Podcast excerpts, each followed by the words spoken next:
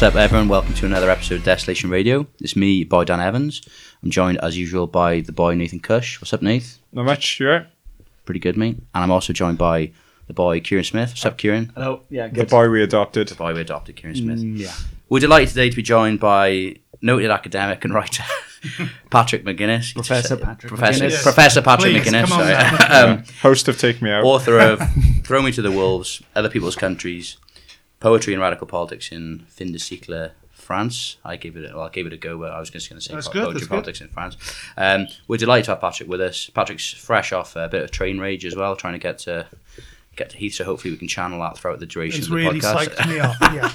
Yeah. Um, no, so it's really re- we're really really delighted to have you on, Patrick, because we've been trying to get we've been sort of talking about this for for a while, but you sort of inconveniently live in North Wales, which is you know, That's right. Yeah. No, no. Might as well still live in Romania. That's right. That's right. That's how it feels. Certainly in terms of trains. Yeah. So um, you're down for you're going to do a, re- a reading of your latest latest novel. I am um, we will evening. hope, uh, and you are a very interesting uh, character because you sort of bridge the literary and political worlds, and you know, and you're an academic, but you also write novels, and you've been engaged in political discourse in Wales for a while now, which is um, so we can hopefully cover all cover all the bases. What I think is we would be a good place to start. So is Patrick or Pat? Patrick. Patrick. Um, do you? Can you talk us through when you? Because obviously you're, you're, you know, shockingly not from Wales originally. So, um, I'm doing my best. I'm doing my best to remedy that. so, but you moved. So you you moved to Wales, and then obviously you got involved in sort of Welsh political writing, discourse, a couple of uh, quite famous beefs, which I want to talk about. But talk us through like why you came to Wales, and then what sort of happened once you started, once you came to Wales, and what you. th- Maybe the perspective of an outsider moving in is Sure. quite is quite useful. Um, well, it was all basically unpredictable at the time, but in some sense, totally obvious in retrospect. Because, like a lot of people who live in England, I knew nothing about Wales, and I had barely met any Welsh people. Maybe one or two when I was at school in Bristol. And when I was a junior academic in Oxford, I went to Jesus College, which it was my first job, which is traditionally the Welsh college. And for the first time ever, I heard the Welsh language being spoken in the quad. So I already had this strange sense of a Welsh microclimate. And one of my colleagues, who was a lecturer in German at the time, was Angharad Price, who is also a writer and who is the person uh, who became my partner and with whom I live in Carnarvon. And I knew so little about Wales that when I first met Angharad, I assumed because she was teaching German and she had an accent that I'd never heard before, that she was in fact from those parts. And I asked her which bit of Austria she was from, and she said uh, Carnarvon. and, um, anyway, so this is why I'm here. Great. So you're not, but you still continue to work in, in Oxford. I continue to commute in Oxford, which means I have quite an interesting psychogeographical journey from Welsh speaking Wales to the ultimately gentrified city of Oxford. And interestingly, it's all the stops in between Chester, Crewe, Birmingham, Banbury that um, keep me weirdly connected to uh, what you could call Middle England, I guess, which is the bit I get in, in the middle uh, of the place where I live and the place where I work. So how long have you been in, in Carnarvon for now?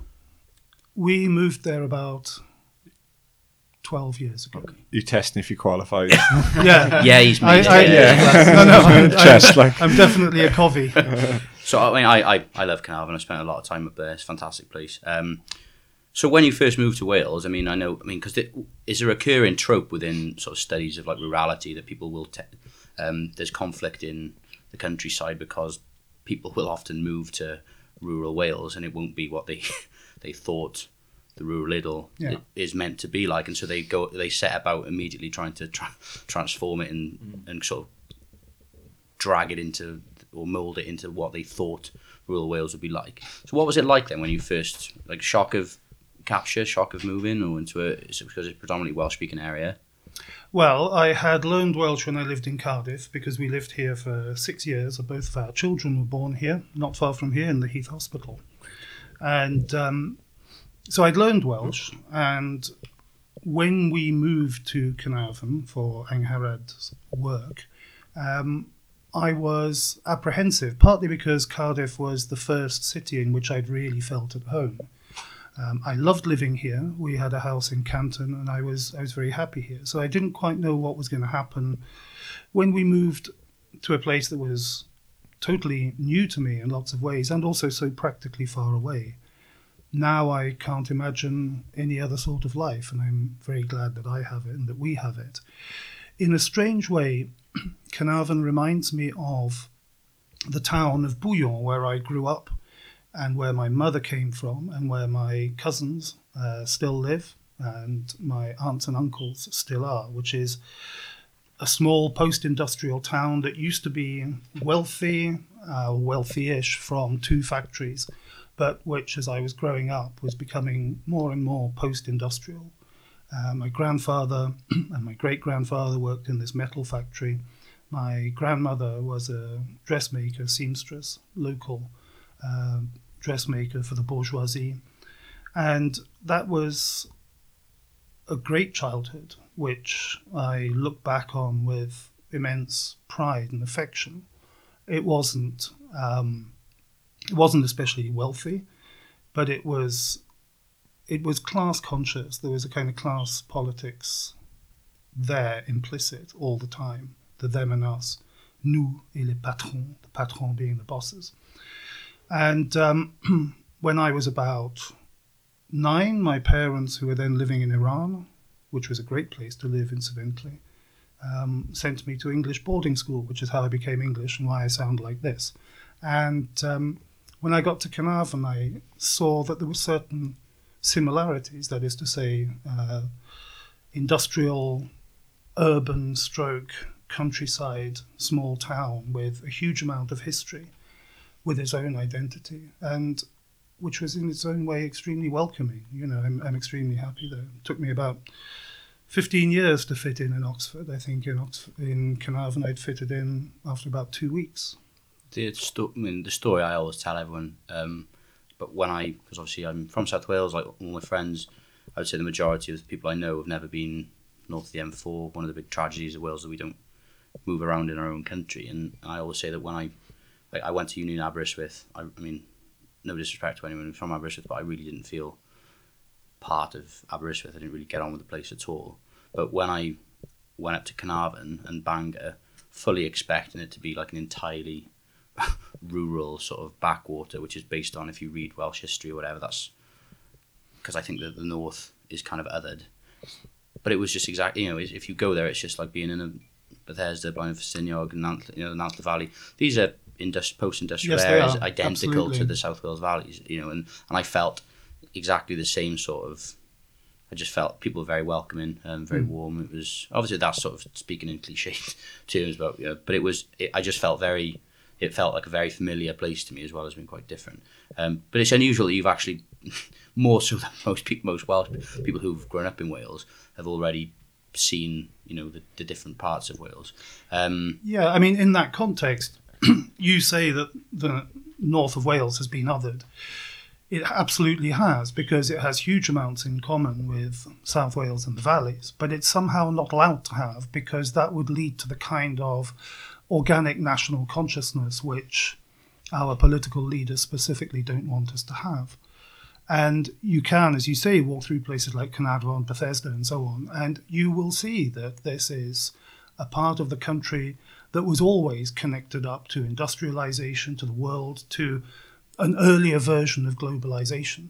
But it seems to be in people's interest not to think of it like that.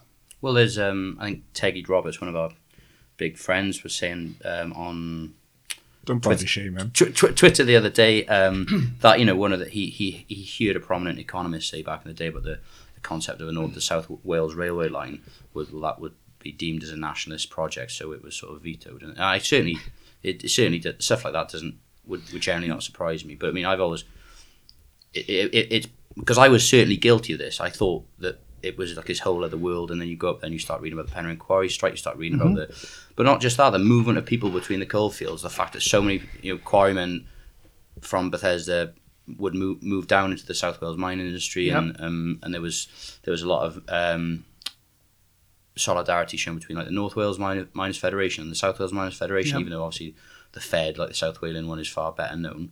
But it, it is, I would I would urge everyone to go and spend time in in North Wales because as well as being beautiful, it's just you'll you start to see oh this is this is really no different from anywhere else. Well, there was also, of course, the um, North Wales to America um, coal, uh, slate mining Mm. movement as well, which doesn't fully have its place in Welsh history. Maybe we should inaugurate some kind of exchange system like we used to have when we were growing up. Pen friends from other countries, except they would be pen friends from our own country, Yeah, from good. different bits of it.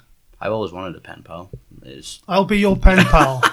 well, that's what, Is I guess what that, like Twitter I guess so that's what I guess that's what Twitter is, isn't it? Yeah, it's just a yearning for It's yeah, true though. Pen, remember pen, being in enem- school- pen enemy, just like just writing to someone. That- that's North just as good. Yeah, that's an interesting point though. Being in school, learning Welsh at a co- you know a South Walian comprehensive school, and obviously one of the exercises is I'll write you know write a letter to a pen friend in the only other part of the world that speaks Welsh, which is of course Patagonia, right? Mhm. Yeah, but there's a whole there's a whole north of the country that also does speak Welsh as well. Man- mandatory school trips for everyone, um, and exchange exchanges. Take the North Wales student. Exchanges, absolutely. Yeah. All right, But there, there has always been. I mean, the the thing about Wales, which frustrated me when I came here, and still frustrates me, is that there seems to be a refusal to think about the connectedness of things. That is to say, it's so obvious that in infrastructural terms, that is the fact that you can't go from north to south, south to south, south to north, either by car or by train, is a correlative of a sort of mental separation and a national separation and linguistic separation that isn't natural. You know, it's kind of been enforced. You know, these things have practical, national, um, financial, capitalist explanations. And, you know, this idea that, you know, at its most basic, the, the No Roads for Gogs Brigade, which I remember the big debates about about transport when I arrived in Wales. People were simply saying, "Oh, no one makes that journey. It's much more better to invest just in yet another road in South Wales, or invest in the Heads of the Valleys route, and so on." And as for people coming from Bangor to Carnarvon, those people don't exist. You know, I've had people tell me that. I, I was Anglo-splained Wales by someone when I moved to Cardiff, who was telling me all about the, the different tribal uh, tensions between the different bits of Wales and the way they didn't speak the same language, and when they did, they didn't even speak the same dialect. That, of course, was completely bollocks.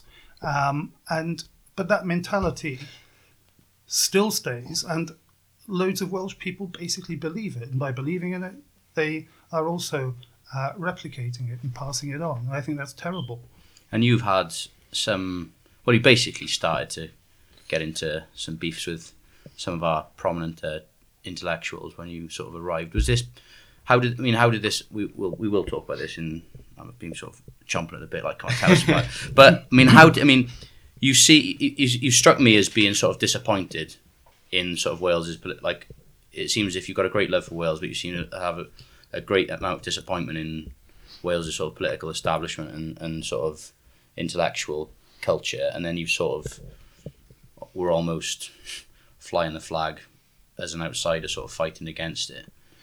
Yeah, um, I don't think I'm more disappointed in Welsh politics than I am in British or indeed large swathes of European politics. I guess that my what was new to me when I moved to Wales was that as a Anglo-Belgian, I'd never really much cared about where I came from. I had no real sense of having an allegiance that was national or based on any form of identity or even language. I knew in the way that certain Belgians know that they're not French and don't want to be mistaken for French. That was always one of my mother's big beefs. You know, she would the only time she ever told, insisted on where she came from was where someone when someone asked her whether she was French, and she would say, "No, no, absolutely not. I'm Belgian."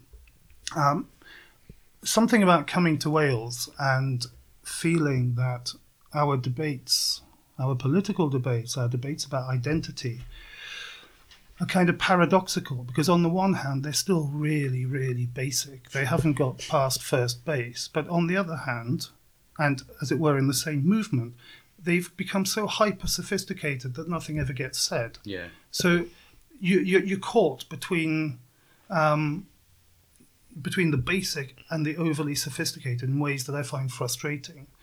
Uh, so it's not that I was disappointed; it's that I was I was angry that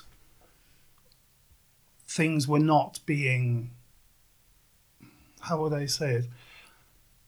Disappointment suggests that I'm coming from a position of superiority where things disappoint me. That's absolutely not the not the case. Um, what I felt was when I arrived here and I read up on the debates, I thought, my God, this, they're still the same debates from the 1960s. And 20 years on, they're still the same debates from the early 2000s and the late 90s. Um, you can pick up any of those excellent magazines, Planet Magazines, Pla- Planet Magazine, or you can read Nation Cymru, or you can look at um, New Welsh Review. It's the same debates. The same debates. It's like there's a kind of static um, ground, battleground, on which the same debates are being fought. And that, that frustrated me. Is it the same everywhere else? I, I don't know. I can't really speak anymore for for the Belgium that I knew and still go back to from a political sense. But um, certainly here, I feel that we're, we're it's just different people saying the same things. I want. Sorry, I was going to just. Maybe Ask- I'm one of them.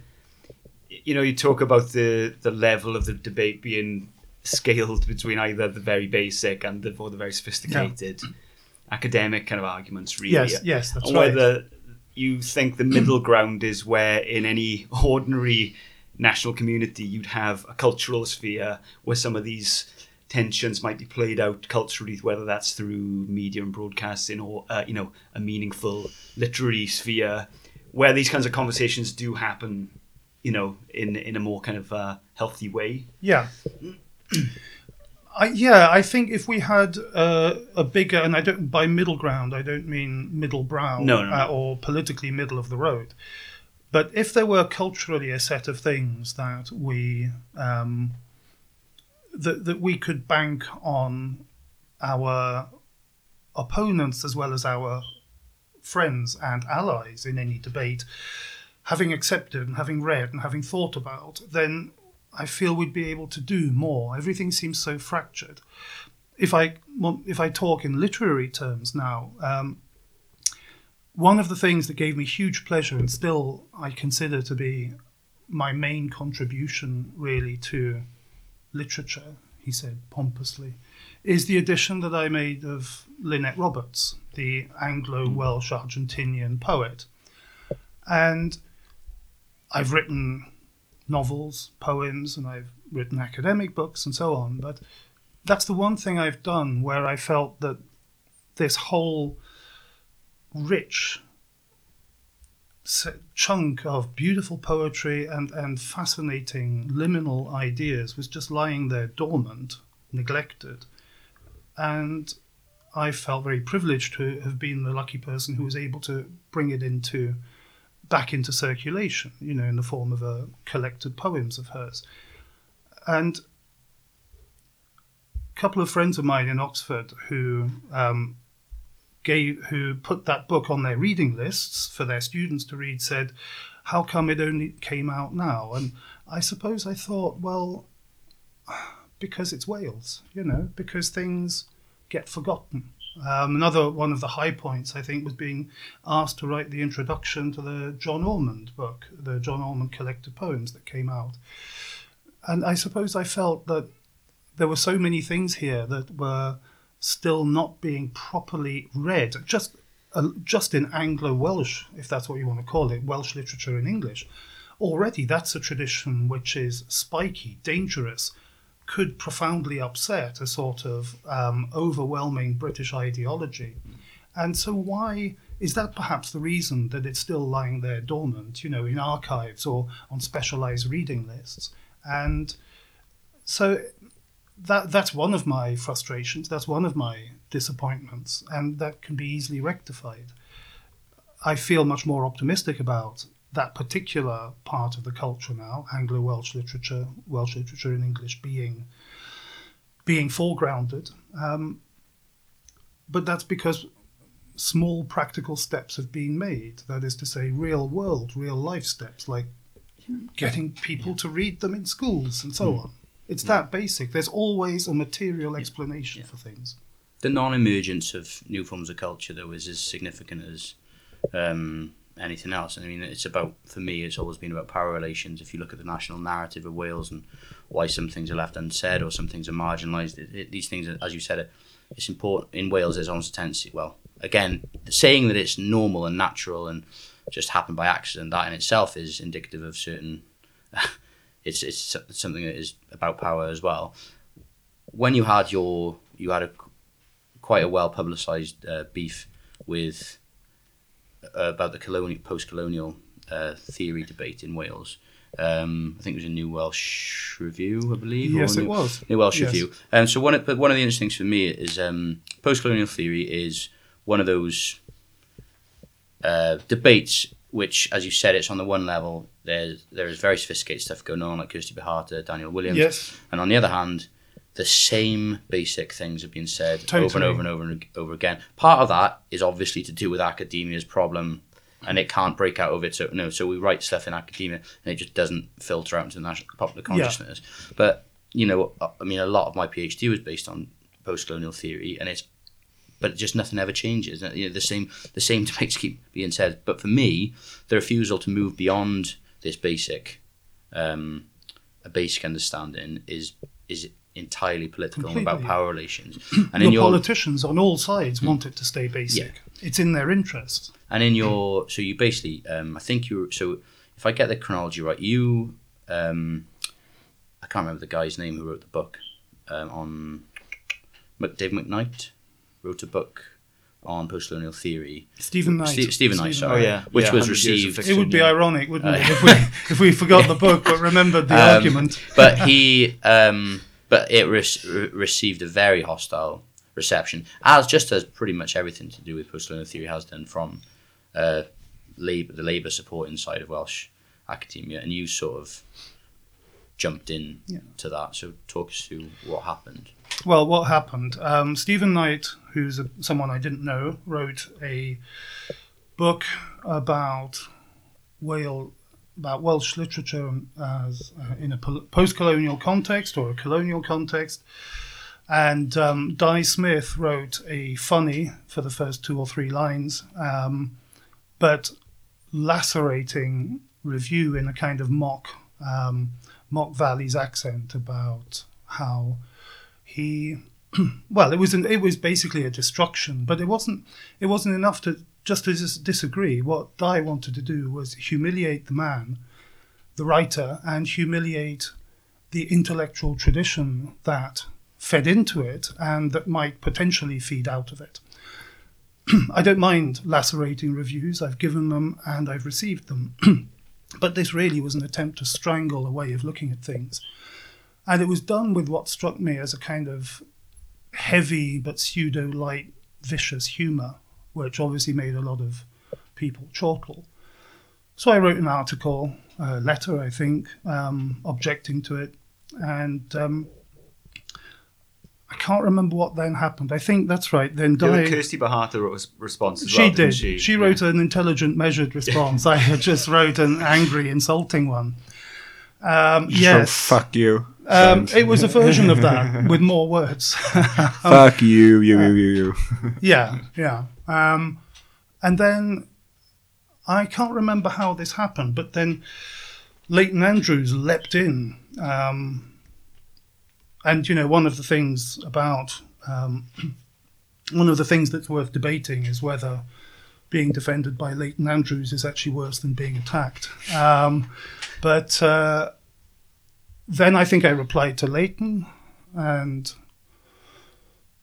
what I said was, but by then, of course, the thing had got out of hand, and poor Kirsti was still trying to. Um, trying, she was holding the fort for rigorous intellectual debate. Um, but I pointed out something which is, of course, profoundly true, both in the things that have been said to me in public and private and anonymously, which is this there is nothing a certain kind of Welsh Labour politician hates more than an outsider who comes to Wales and turns, as they see it, nationalist. Um, that really pisses them off.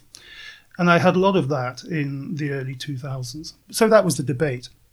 Um, the intellectual substance of my debate, which is the, uh, of my contribution to that debate, would be the same as I would make now, which is that just because Wales and the Welsh contributed to imperialism and colonialism doesn't necessarily exclude them from also having been um, colonized in a certain way um, and exploited. You know, tell that to the Irish. You know, it's quite obvious that Ireland was a colony. It's also quite obvious that, in terms of money, architecture, civil society, it benefited from the slave trade and from the very colonialism that um, it also, had a previous incarnation, suffered. And so that annoyed me. The, the idea that um, the rest of academia, Irish, English, Scottish, had been exploring what colonialism and post colonialism might mean in intelligent ways, and that Wales somehow wasn't, that you weren't allowed to use it. And if you used that term, you were going to get jumped on by um, the, you know, a certain kind of culture police, which is what they were. Anyway, this then led to Leighton accusing me of having called him a racist because I had said Leighton must be thinking, who's this guy comes from England and starts telling us what to think or something. So he did the classic um, toxic thing of accusing you of say, saying something that you didn't say, then telling you to apologize for it. Um, and that didn't work. And then I suddenly thought, my God, who are these people? This was a party I had, in fact, belonged to for several years, too. So that was that debate. Um, do I want to revisit it? Um, possibly, yes. I sometimes think um, maybe it's time we look back on it. But then I, I look at the Twitter debates about colonialism and they haven't changed No. one iota, not one. I think so the fu- what's the point? But I think know? the fundamental thing that you pointed out in those debates, I think Jane Aaron said, is about is the voice of old Labour refusing to give up or refusing to. It was a profoundly reactionary viewpoint, Yes. as you said, it's Ja- Jane's Jane's input was also very good, of course. But it's like the fact that, you know, as you said, in Scotland, Ireland, all over the world, in fact, going back to even when Michael Hechter wrote Internal Colonialism in 1975, there was sophisticated responses across the world because it's based on, Gunder Frank, it's based on Immanuel Wallerstein, it's based on um, a whole host of incredible, brilliant minds. But lo and behold, when it comes to Wales, all of a sudden, uh, the vested interest will shut it down. So you can't talk about that. This is rubbish, and, and do these false like gotchas about oh we participate in empire therefore it's not appropriate whereas Yeah. everyone else in the world is like well it's actually the perfect theoretical framework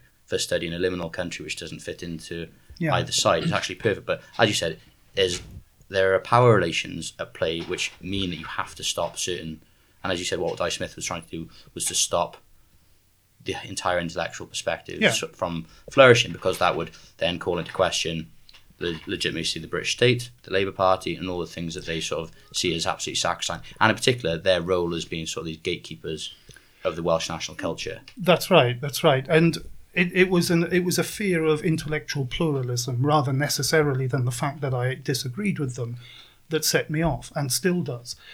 The other thing is that you know if you read the great post-colonial theorists like Fanon, um, they will tell you exactly about how the colonized the will become It's the whole it. complicit and sucked into. And these people haven't read it. That was the thing. Not only that, they don't want to read it because their intellectual outlook depends upon not reading it.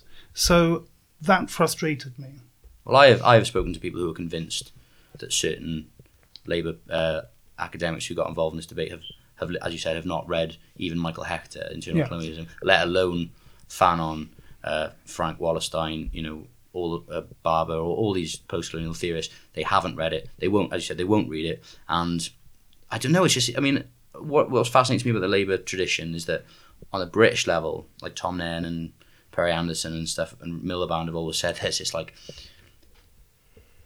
profound anti-intellectualism amongst people who are considered to be intellectuals. But in Wales, it's almost it's almost been worn as a badge of honour that you could that you could be a professor or of English literature and as not yourself And but the other take pride person. in not and, ta- and take pride in not having read something and dismissing it out of hand. The ar- the arrogance Yeah. of that is, and and the self interest behind it is, it makes my head spin how how outrageous it is to just say no. Actually, there's this huge field across the world that has been you know uh, built by br- brilliant, not just brilliant scholars.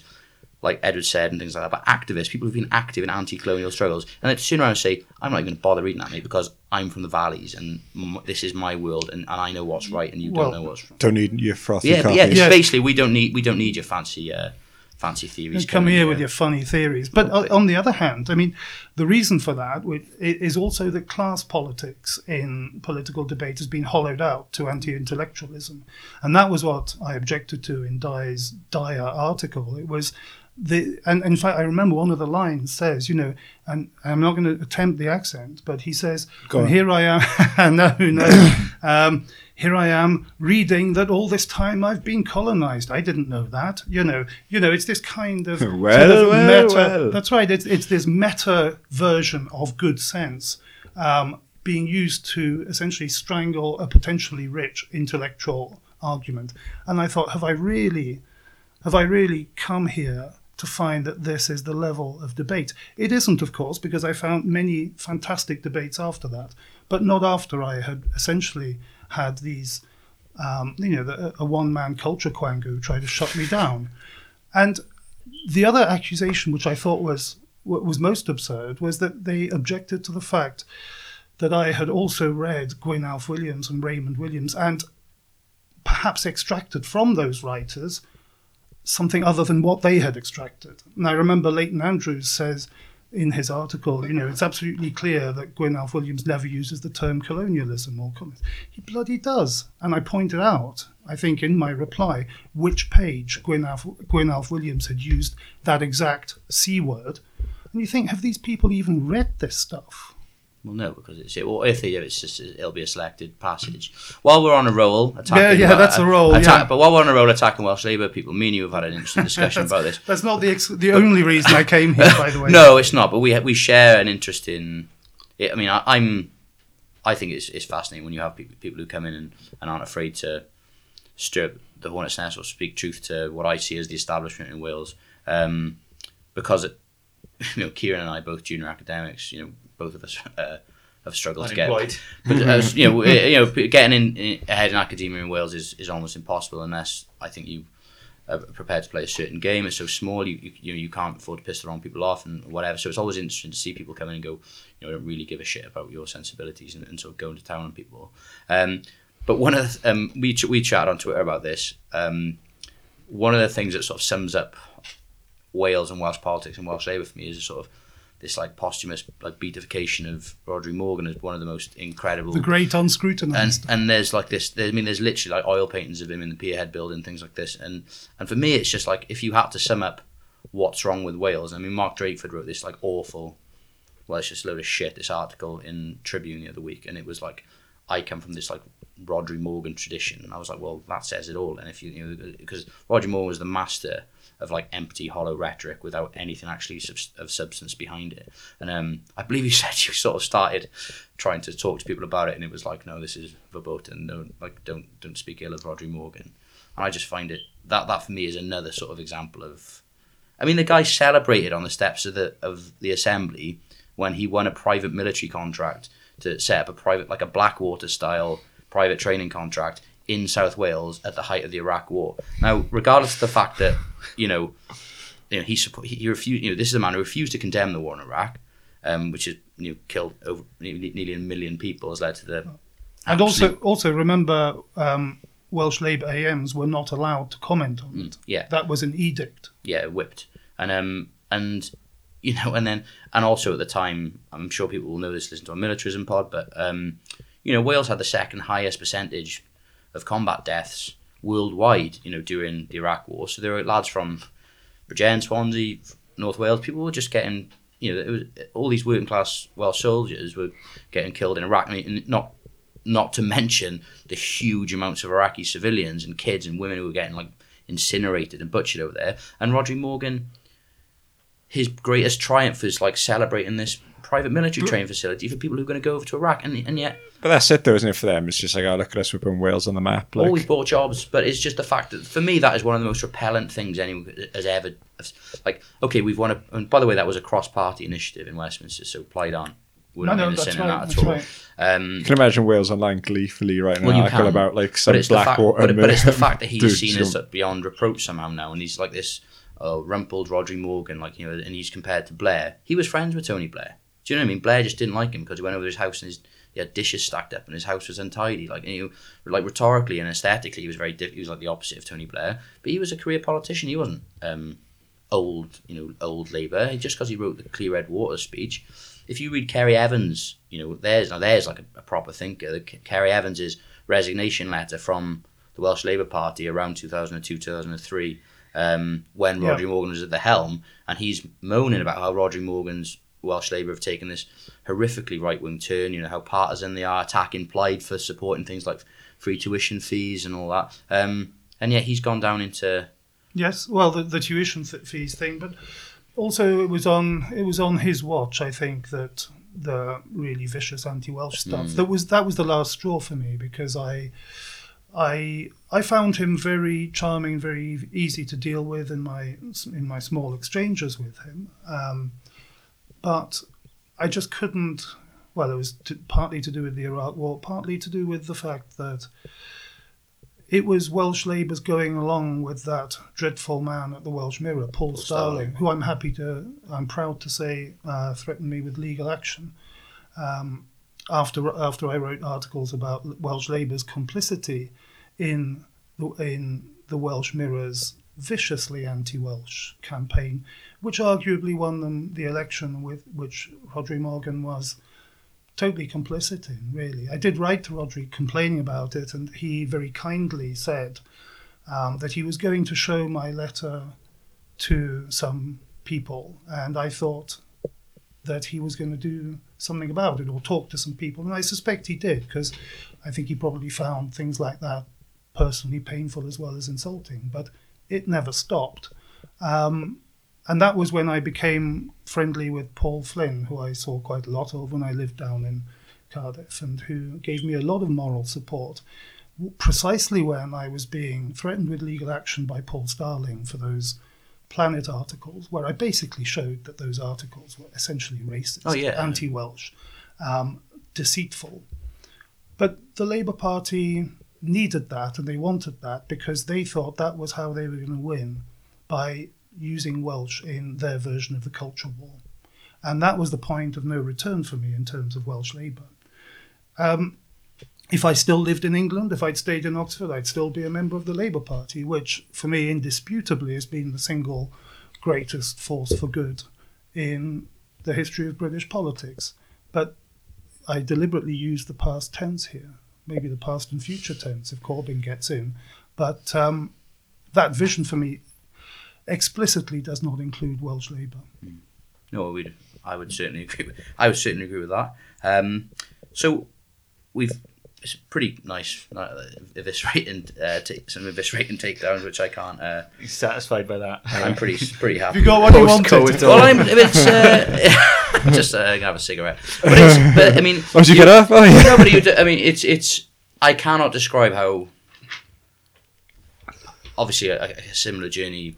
For, in, in that I've grown up sort of thinking Labour were the good guys, and it's a, it's a pretty traumatic experience when you sort of gradually realise that the people you think are, are the good guys turn out to be actually really nasty and vicious, and, and as you said, borderline racist and things like that. And and um, I had that when I you know went to uni and things like that. But I mean, for me, when I was in university, I, I mean, my biggest thing, I, I, I, I hate hypocrites. I don't like people who are uh, hypocrites or judgmental or whatever. But I mean, it's the fact that you have these people um, who are in positions of power in Wales, in cultural organisations, in academia, and who are who base their life basically pretending to be sort of um, oppressed, essentially. Um, you know, c- accusing other people of being like crachach, cultural elite, elitist, whilst you know, in the case of Dai Smith being first professor and then chairman of the the Wales Arts Yeah. Council or whatever, and then and then but but only in Wales could someone go along and, and, and keep saying, "Oh, well, I am, you know, uh, it's the it's the nationalists who control Wales. It's Yeah. it's it's Plaid and you know it's this crachach who live in like Pontcanna and stuff. And I like, mate, you're literally earning like hundred odd grand a year in these different positions, giving speeches. You're like the director of BBC, like I think he was a program editor on BBC Wales. You don't get to tell people who an elite is. Um, and for someone like me, who's I mean, I've never, I, I like to think I've never really had any luck in in the job market, despite working my ass off. These people don't know they've been born, and and they've you you know, and you look at like the trajectory of Owen Smith, who, who who's another one who's happy to deploy these tropes about like the the crachach and things like that, whilst having everything sort of handed to him. Um, it's always, it's I find it incredibly pernicious and frustrating the fact that people don't stick their head above the parapet and sort of point out that the emperor's not wearing any clothes. In I th- yeah, I think part of Um, the problem here as well is that civil society is essentially network of political appointees. Of course it is. and that's the other reason things can get really stagnant and Mm-hmm. claggy in in Welsh life. It, it's not ju- if it was just the politicians, that would be fine. You know, you could take them on, tell them to fuck off, not vote for them. Um, but it's not. It's it's this whole kind of percolating system of of place people, place men, and place women, and, and that can be really stultifying. Far more in a way than just having people that you dislike or disrespect in charge. That's that's kind of normal. That's Yeah, happening absolutely. everywhere. Yeah, but when they're absolutely everywhere, and um, Kieran and I have spoken about the how academia is gradually becoming integrated into the sort of co-opted by the Welsh government. You know, the Yes, Paul yes. Chaney's written an article about the third sector in Wales. Now charities are sort of led by political appointees who won't speak truth to power, and Yep. yeah, all that um, is it, it makes for this incredibly stifling sort of intellectual environment, um, and that's why I've always been thought Yes. your work was interesting. On the positive side, you know, the, it, it's the smallness and locatability of Wales that causes a lot of these problems. But on the positive side, it could be that same smallness and smaller scale that provides a counterbalance and a way out and an alternative. Because the other thing we have to remember is that the state of politics and in England, the state of politics and civil society in England is pretty disastrous as well. You know, we're constantly told in Wales that the Welsh NHS is underperforming, the Conservatives use it to attack Labour, um, and so on. But it's exactly the same in England. It's worse in some parts of England, but um, somehow the size of the place kind of absorbs the, these kind of salient details, whereas with us it doesn't. So we mustn't beat ourselves up too much about it either. My institution in Oxford is um, often very reactionary and politically scared. Moving on to your your literary work, your novels. To what extent? Well, Kieran can. Kieran, Well, I'm looking at Kieran because he's certainly there. If you start the sentence and Yeah. Kieran finishes, but what, good, to, like, to what I mean, to what extent? I mean, I mean, I, we've noticed that you, you write about um, places that aren't maybe particularly not obviously not glamorous, but you know places you wouldn't necessarily think about, like uh, Cluj in Romania or the or Belgium and places like that. Um, has your is there any crossover between your, your novels and your poetry and, and your sort of political thought, or Yeah, completely, completely. Um, where would I start? My first novel was about. I, I see the the three. I see my first novel, my memoir, and my second novel as thinly veiled and quite exaggerated autobiographies. The first novel is about someone who goes to live in Romania at the end of the Ceausescu period.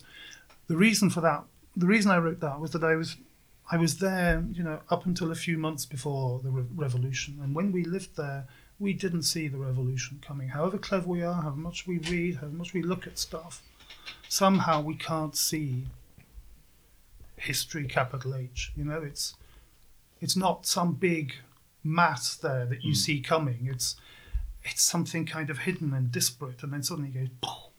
And I was prompted to write that. I wanted. I knew I wanted to write it because it was a novel about politics and about corruption, which fascinates me. Corruption, decay, decadence, dying systems, falling systems, absolutely fascinates me.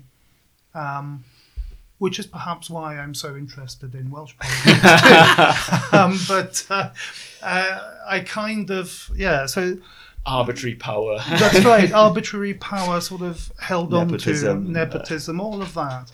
Rot, rot. I mean, remember as well that in my academic life, I had been writing about French decadence and this idea of systems becoming most themselves just at the moment when they're about to collapse. They reach their apogee, you know, just as they fall. That's their peak, not not the bit where they're not the bit where the empire is strong and all this. It's like the Roman Empire. The peak of the Roman Empire is just as it's about to decline, the the, the cusp as it falls, and um, the drop. That's the peak.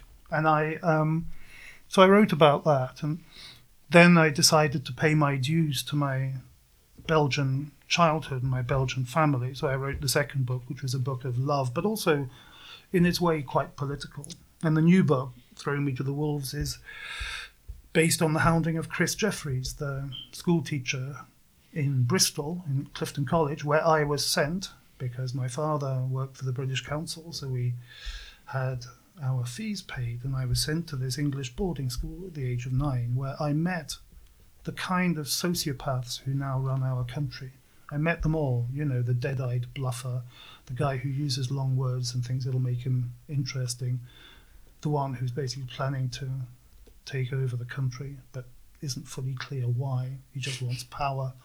Um, all of these things, I met them all, you know, but also the losers, you know, the people that sort of system chews up, the bullied, the self harming. And I started writing a novel about that because I wanted to get a lot of my anger and indignation out.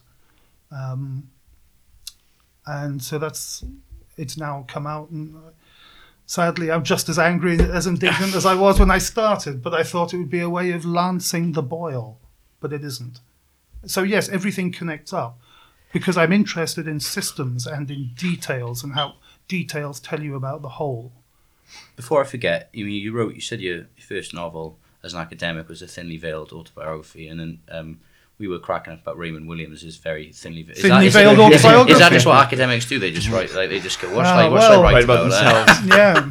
let's call in Patrick. Well, M. Raymond Williams is an interesting person, isn't he? Because huh, he seems to lend himself to saying a number of things. You know, like for example, I'm sure Dai Smith, they call him Dai, but maybe he doesn't want to be on first names terms with first name terms with me. Is it die as in D A I or no, not at all. I'm sure Dai um, wouldn't want to have this debate with me, but I've always thought that, um, you know, there- there's a certain analysis of this kind of the autobiography, the, the idea of returning home.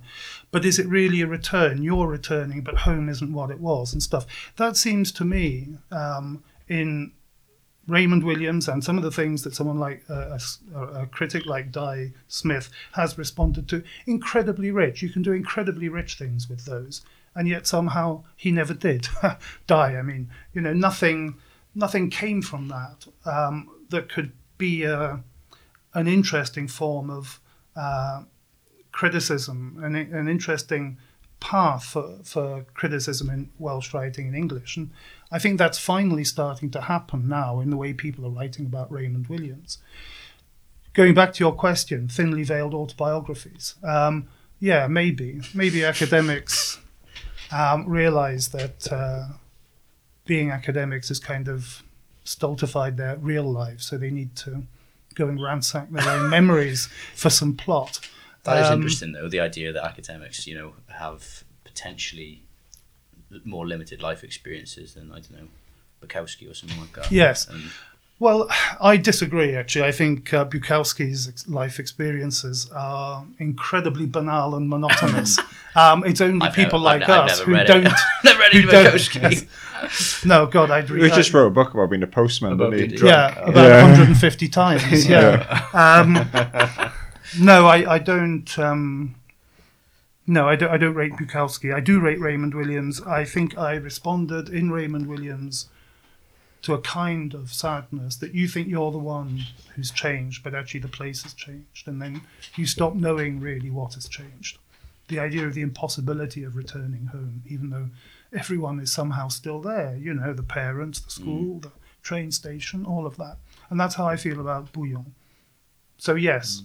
Um, kind of like nothing gold can stay, sort of thing. It's Well, like, everything's uh, transient, isn't it? Yeah. And everything's And like we're always kind- longing for this like yeah, miss miss like a, a mismemory of what it was. Like it's more of a Yeah, a, a and feeling than a. that's right, Yeah, and, and that makes me melancholy. It gives me a slightly sort of sour taste. Of, I got this uh, long memory of my being in my grandparents' house, but it's just been so corrupted by me thinking about it. Like, Yes. there's this one point. Of Yeah. like, it's it's, It's weird for me, meta-memory. like being in the in Dan's house now because it's, it's built the same way as his grandparents' house. So it's almost like being in like a dream of it. Anyway, was it but- the same booze With at the the back of the house ball. kitchen? yeah, yeah. And my grand my grandfather was here as well, which is weird.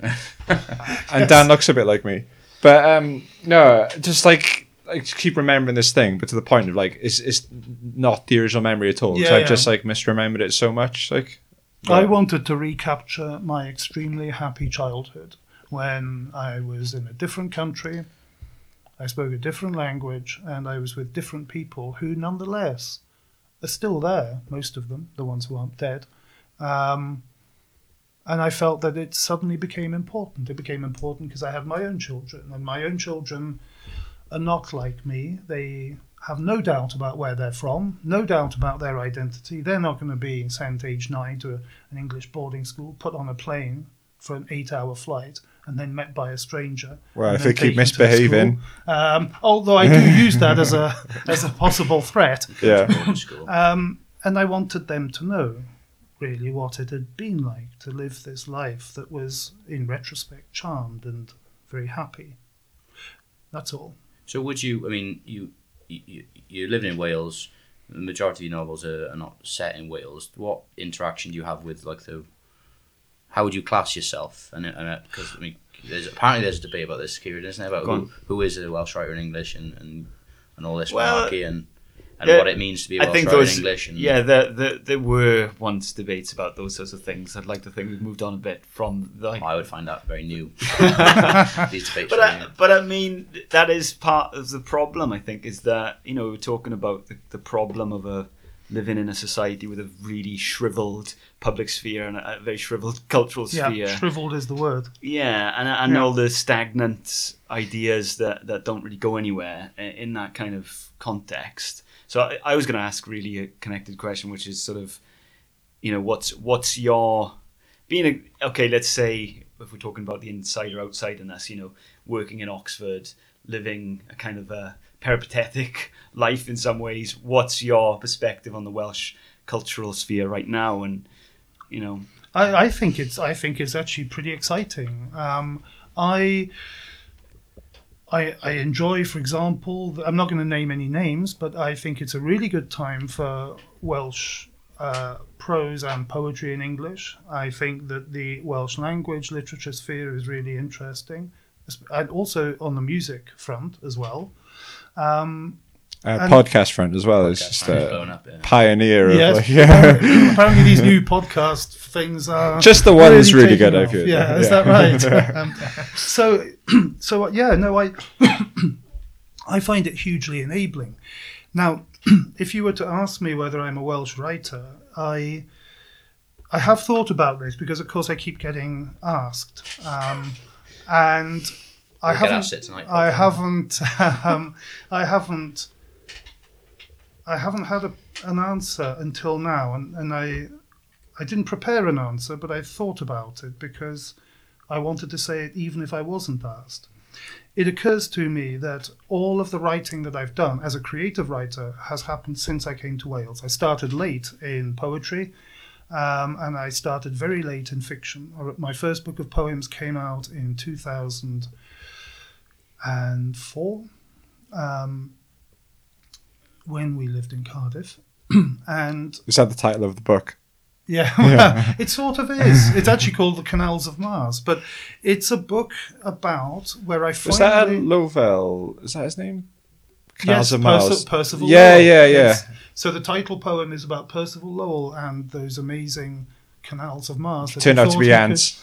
Yes, sadly. Yeah. But um, we can talk about Percival Lowell actually if you like. But um, it was when I was learning Welsh, and it made me go back over my slightly repressed Belgian childhood and think again of what I had lost but also gained in no longer being Belgian and no longer speaking French um, as, as my predominant tongue thinking in French often, but expressing myself in English. And learning Welsh made me reconnect with that. And so all the poems in that are about Belgium. Now, they're Belgian poems, but they wouldn't have been written if I hadn't written them in a Welsh context, that is to say, in a strange sort of bilingual context. Um, and I suddenly became fascinated by things that I had never been fascinated by before. Um, road signs in two languages, which is, of course, how I grew up. But growing up as a Walloon speaking French, you uh, you blank out the the Dutch underneath or above. So you don't crash the car. That's right. That's right. Because apparently they're really dangerous. Those bilingual road signs. Um, and suddenly I felt that my contact with Welsh, with um, Angharad, with her family, her people, and this country, um, and also English-speaking Wales, had suddenly allowed me to become a writer, or they had made me see the world in a way that meant that I could write. And I suddenly started doing things that I'd never really done before, writing poems. So I remember thinking about how neat it was that um, calon and canol um, in Welsh were just inverted words meaning centre and heart. Um, you know, calon, heart, canol, centre, Canal that you see every day, canol dre, and so on. And I thought, I can look at these words and maybe write poems about that strange doubleness where, where, things look different, but in some weird way, the heart and the center are also the same in a way. Um, Cwmwl and Cwlwm, not cloud. I, so I did all of that, and it gave me a taste for writing poetry that I hadn't really had before. You know, I'd been trying to write poems, um, but I hadn't found my seam. So that was my seam. Um, and then my second book of poems was also a kind of reckoning with childhood in Belgium. Um, Other People's Countries was absolutely that. It began as a series of stories about my childhood for my children. My children were ravenous for stories about my time in English boarding school and my time in Belgium.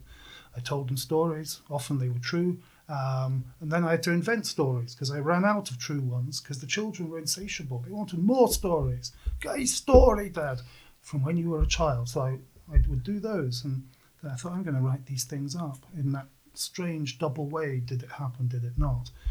Am I a Welsh writer?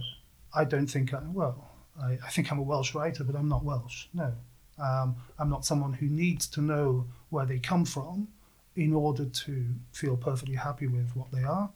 Um, I'm, I'm not Welsh. I'm totally dedicated to this country where I will stay and which I love. And I'm delighted that my children will answer straight away, we're Welsh. But it's not massively important to me. Why should it be? I've had everything I wanted from it from happiness to a welcome. Even the people who basically hate me at some level um, understand that I'm here to stay. So, um, no, I'm not Welsh, but I am a Welsh writer. That's possible, isn't it? I think, well, it has to be. And I'm a writer because I came here. I wouldn't have done it otherwise. If I'd stayed in Oxford, I'd be writing, you know, I don't know, metafiction or stuff about people, you know, um, disorientated by the fact that sourdough bread has gone up or something like that. Um, well, yeah, I was going to kind of ask what I mean, coming to Wales and the, the, you know the personal experience of coming up against another language and, and yeah. duality and, and and all those other things. But um, how about your reading of Welsh writers and the, the sort of heritage, if you like, of Welsh writing in the English language and obviously in Welsh? I mean, how much do you think that's fed into your creativity? Or? Oh, completely, um, completely. I was very influenced when I arrived in Wales by my friendships with and also my attentive reading of Nigel Jenkins and Robert Minhinnick.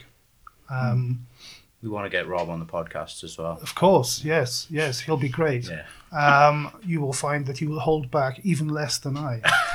um, also, Gwyneth Lewis. Um, in the early 2000s, reading her was incredibly liberating um, in terms of sort of not just what bilingual writing might be, but what a bilingual consciousness might do with writing.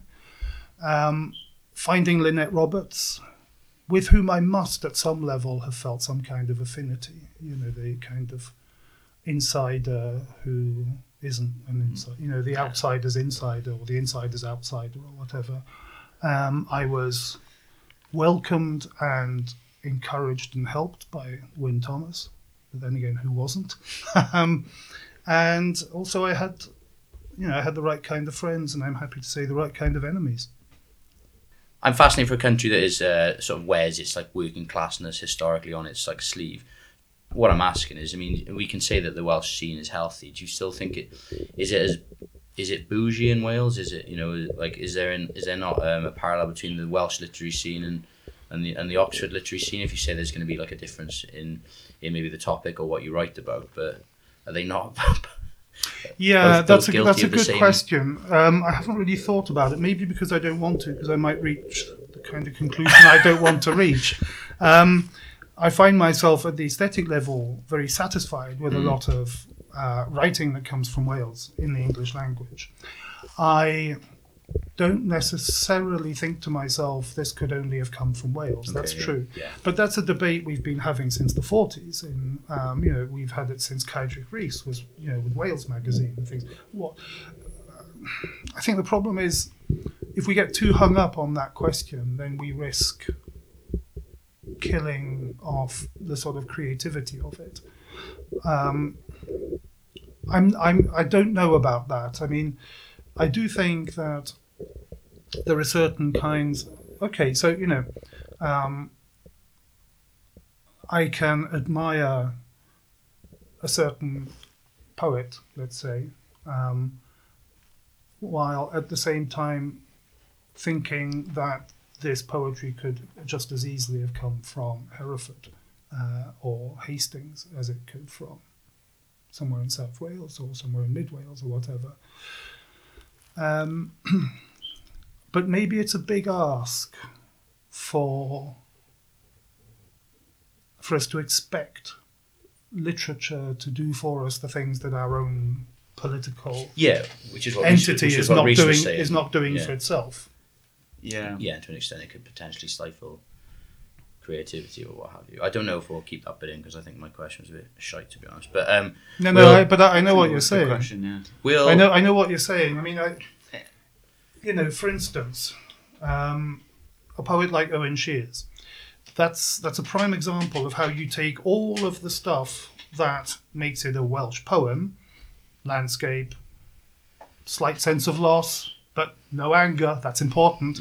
Um, and then you deliver it as a poem that is going to get studied at GCSE as a Welsh poem. Um, I'm sure you've got something to say about that, Kieran. as well. however, I'm just nodding in agreement. Yeah. But, uh, Um, however, you know what it is is essentially R.S. Thomas, but defanged. You know, um, without the anger, without the yeah, Now, that's that is someone interesting. like John Ormond, however, is a very good poet for exactly this that we're talking about, as you know, which is that he manages to write poems which fully understand their aesthetic form and the necessity of their aesthetic form because he is an absolute craftsman. But at every point almost almost at the level of second nature i'm not even sure he knows that he's doing it it is a poem that is ask, he's writing poems that ask questions about the relationship of craft to material to um, to class to origins um, and to some extent to um, nation. And yet for years until now i think uh, ormond has been thought of as just a guy who wrote really nicely turned poems you know? But he's more than that, and that is, I think, a perfect fusion of the social with the aesthetic. Yeah, Did he do it deliberately? I don't know. What do you think? I don't know. Yeah, on Ormond. I think yeah, it was more deliberate than he would have liked to have thought. Right. if you know what I mean. Yeah, I think he was. Um, yeah, But it's informed yeah, he by was the social, these things. I, I think he was a socialist. Yeah, and it was a, you know his, all of his work. I think came from stemmed from that um, Yeah. conviction ultimately. and a sense, of, a sense of what we owe to public language. Even when we are Yeah. wri- writing our most aesthetic poem about a beautiful swan, we owe something to public language. Yeah, Too. but uh, but he understood the materiality of language as well, and the materiality the way that we disseminate culture. You know, he worked for the BBC, Yes, and yes, much of his work was producing documentaries about Welsh culture and finding ways to frame it in ways that could would make culture accessible, but also um, contribute in a way to, I would say, you know, Welsh consciousness. Uh, you know, I do think Yeah. that his films were were doing that. I think his poetry Yes, does that to an right. extent as well. But that comes down to a question of how, you know, you talk about people like Lynette Roberts basically being forgotten, and that's the importance of having healthy critical institutions Yes. and material institutions and an education system that that disseminates this stuff and teaches people and, and builds an awareness that there is a cultural heritage here and that there are people who have been having these arguments post-colonial, post-colonial theory is you know a perfect example been having these arguments for decades but they you know rather than keep rehearsing the same old tropes maybe there's you know a way we can we can move beyond and, and develop these ideas you know? Yeah, I, yeah, I agree. We're gonna move. We'll move into the. What's the what's the posh word for the end? Is it denouement? No. What's, We're beginning you our descent. yeah, Climax. beginning our descent. Beginning our descent. So, uh, Patrick, you've been, you are involved in, in politics, and um, you were recently a Plaid I was. the candidate for the European I was indeed. I was third on the list. third on the list. Of how many? What's- Four.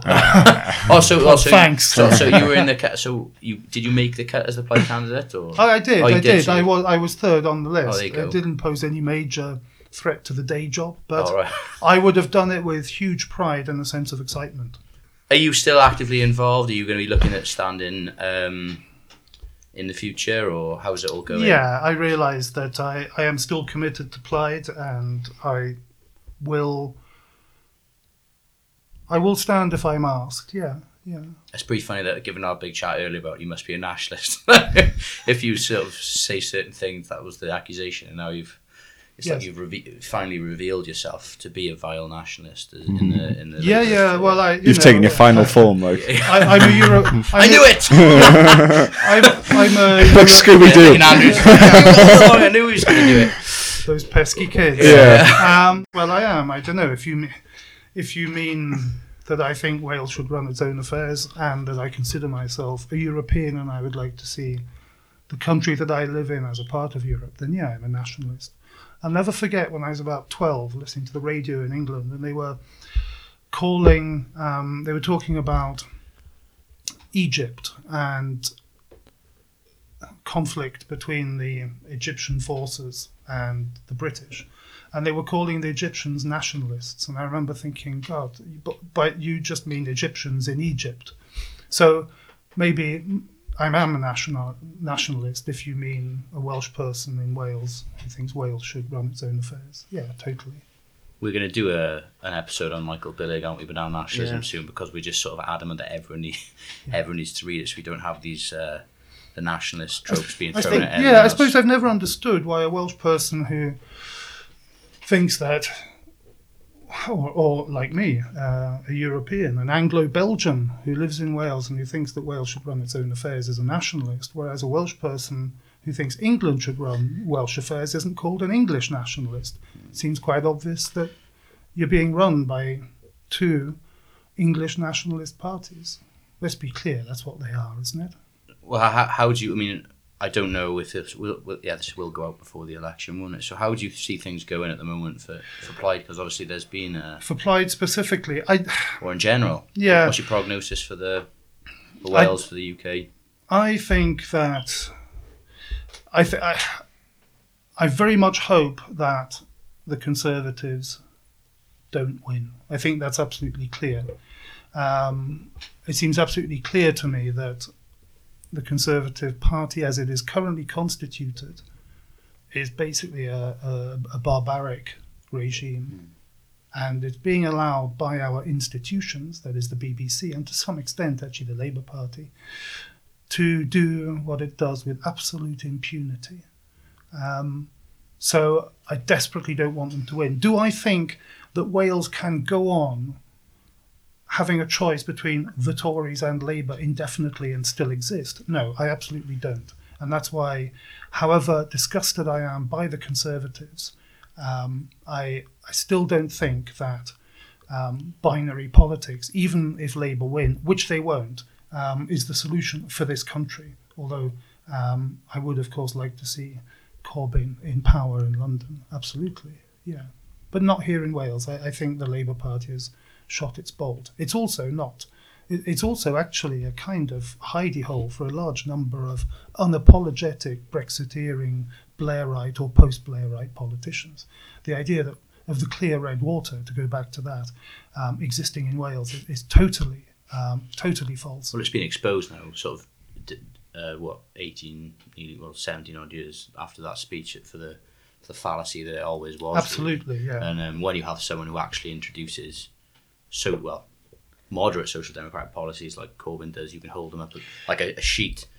The English Labour policies at the one, on the one hand, and Welsh Labour's record and what they advocate, and you can there's there's a huge well there is clear red water, but it's Yeah. it's the other way. You know, That's right. That's right. And that's but you see, what, what's happening at the moment is that Labour's Corbyn's policies, if you look at them on the spectrum of European social democratic politics, they're not extreme at all. They're in, pretty much in the middle. Um, and yet we have created, and Labour has allowed to be created too, either through Blairism or through absolutely hopeless campaigning under Corbyn. I mean, a total shit show uh, of a way of running a campaign. Um, they've allowed to be created a system where even the most moderate pieces of social democratic advance are treated as if they were extreme communist, you know, Stalinist. Those are the words that are being uh, bandied about, including by the BBC, which is complicit in all of this. So, um, no, I, I think it's really, really dire. How do I think Plaid will do? Well, I'd like Plaid to win the maximum number of seats. I'd like, ideally, Plaid to win all of the seats, and then you might actually get Westminster paying attention. That this is what's happened in Scotland, isn't it? Scotland has made itself central to debates about what Britain is and what Britain can be because it turned away from both Labour and the Conservatives. That's the only way you scare them by taking their seats, and that, that's why I'm not um, an advocate of thinking, as we always end up doing in Wales, every general election. Um, any vote for Plaid is a vote for the Tories. At the moment, it's a vote for the Tories anyway, I'm afraid. But there is, I mean, I think there is at the moment a strong argument that the Plaid pact with Jo Swinson, who, let's be honest, I mean, there's absolutely no chance she's going to support a Labour government, she a minority Labour government. She, I think, would, if push came to shove. I think someone was even on the news the other day and said we would sort of look to work with uh, a Conservative government under Boris and try to get an, another referendum. Yeah. So in a way, I mean, much as I've always opposed that narrative that a vote for Plaid is a vote for the Tories, this is probably, I would say, the first election where in a roundabout way that is is, is potentially potentially true because you know they're going to potentially make Jo Swinson the kingmaker, who is in turn going to turn around and potentially shaft Corbyn and, and therefore the rest of the country with us. So there's it's. Uh, Getting into bed with the Lib Yeah. Dems is a controversial uh, and uh, risky strategy, to say the least. I, I agree with that, and I also think that it's based on a misprision that uh, a vote for Lib Dem in a place where the Lib Dems aren't seating will automatically aren't challenging will automatically go to Plaid. People don't do the soft voter does not do what the party tells them to do. So I'm not sure that it will necessarily transfer into votes. On the other hand, I can see why Plaid did it. I, you know, for years I've been advocating tactical voting, um, and then finally, when my party goes for it and says yes, let's do it, I suddenly am ambiguous about it. So, I, I would support Plaid's decision to do that. My worry is that. Um, you can't trust the Lib Dems. When I was standing in Oxford as a Labour councillor in the mid 90s, the Lib Dems on the ground were the most fearsome because thoroughly dishonest ground campaign that we had ever come across. And um, I don't think that's necessarily changed. On the other hand, I think I think that tactical that pact will work if it stops Conservatives getting in. The, the problem is that it might also stop Labour people getting in. Or it'll get Swinson in and she's going to go with the Tories anyway. So it's, I uh, think it would be extremely difficult for her to do that because, for some reason, I don't think she will do that. But. Well, we'll see. I'll come We have back, yeah. um, it was interesting. I mean, we, interesting. That Plaid to go with you know the Lib Dem pact. I mean, I wonder how Mike Parker feels about this, given that oh, of gre- course, the of greasy course, poll was it, it based on you know the Lib Dems local character assassination. of course, yes, against him, which was totally, really- totally. Which, if you read his book, Greasy Poll, is pretty horrific and brutal. And, I uh, blurbed it. I oh, said it go. was a colonoscopy of Welsh politics. The book itself is really greasy as well, isn't it? Yeah. You can't really read it for long. You keep dropping it. Right. Patrick, thanks so much for coming on. Thank it's been, you. It's been, It's been been a, real pleasure. enjoyable as well as um, entertaining. Good. And um, are there any shout outs or you'd like to uh, give to people, or in your case, maybe some uh, old arguments you'd like to reignite with anyone? We've already done that. Yeah. Uh, they've been act- they, they're reactivated for sure. But I'm always I, I'm I'm the I'm happy to return to some of the old debates if only I well basically in terms of polemic I, I am open to doing requests. okay, I'm that's a good. DJ of polemic. any uh, any shout outs or anything you'd like to thank or anything? I'd like to plug? thank the three of you. Yay, I've had a ever one. Really, I've had a really pleasant afternoon. It's been a lot of fun, and um, I hope we can do it again. Yeah, likewise. So thanks thanks so much for coming on, Patrick McGuinness. Buy his new book, Thrown to the Wolves. Um, Buy his old books. buy his old books as well. Buy Throw Me to the Wolves, By it's the State of the Nation novel nobody asked for. Which is the most expensive? That one. Buy "Throw Me to the Wolves. Um, Buy two copies. I would like to give a shout out to my um, dear great aunt uh, Dilys, whose house I'm I'm living in, who recently passed away. So an absolute desolation radio soldier, amazing woman. Kieran, shout outs, beefs. Shout outs, no beefs for me today. Um, shout out to my nephew Taron. Taron boy, Yeah, he's getting Oh. a bit. He's getting older, so he's almost one. s- 17 today. He's 70. so shout out to you, Taron. Oh, well, I'll give a shout out to my children. Oshan It's too late now. Yeah. I was gonna, I was going to ask as well. I mean, like you, you earlier, you do you, you shil- your children have got Cofi accents presumably. They've got Cofi They accents, say, yes, they yes. Say, they say cons after everything as well. Oh, they do. Yes, yes, um, and and before everything too. Um, yes. So Oshana Mari, Dayan Cons. Uh, shout outs to all the good people at Citizens Advice Bridgend, where I also volunteer. So it's a shout out to me as well. You should care. Especially me. I do care. I do care about seeing and being to care. I don't actually care about the people. Right. Thanks so much. Um, into a professional sort of outro, uh, remember to follow us on Twitter at destinationwales.com and remember to subscribe to us on Patreon because we're doing our Patreon only. Dan's doing his videos. Um, I'm doing my uh, special videos for you as well if you want to go behind the paywall. um, and keep your eyes peeled because we're hopefully going to be. Um, Well, there's going to be a Christmas party. There's gonna be a Christmas There will party. be a Christmas Oh, party. fantastic! if Yes, Kieran gets 20 around, Kieran, Kieran Ah. gets around to booking something, we'll. Uh, Whatever happens, we'll find somewhere to drink cans Yeah. on Yeah. the 21st of Saturday, the 21st of December. okay, be there and be square. Right, peace out. Ta-ra. Bye. Look whose mama let him come out and play today. Well, well, well. The former star decides to take once more to the sky. Shut the fuck up, Ashley. This isn't about you. It's about me and him. It's always been about me, Kenny. Your entire career.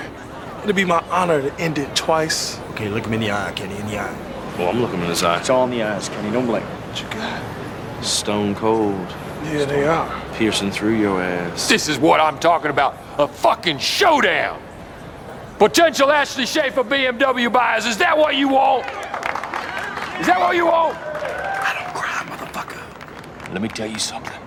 I had a dream about this moment when I was making love to my wife, Donna. On top of her, powerful thrusts, feeling the sultry night air, heavy breath. My son Gabriel walked in. Little boy. My wife sprung out of bed and said, No, Gabriel, leave. I said, No, honey. Shut your mouth, let him watch. Let him watch what is being consecrated here, and I want the people to watch what's going to be consecrated here. And I will bring my son down here, and he will watch. He will watch you two battle it here. You two becoming one. Okay?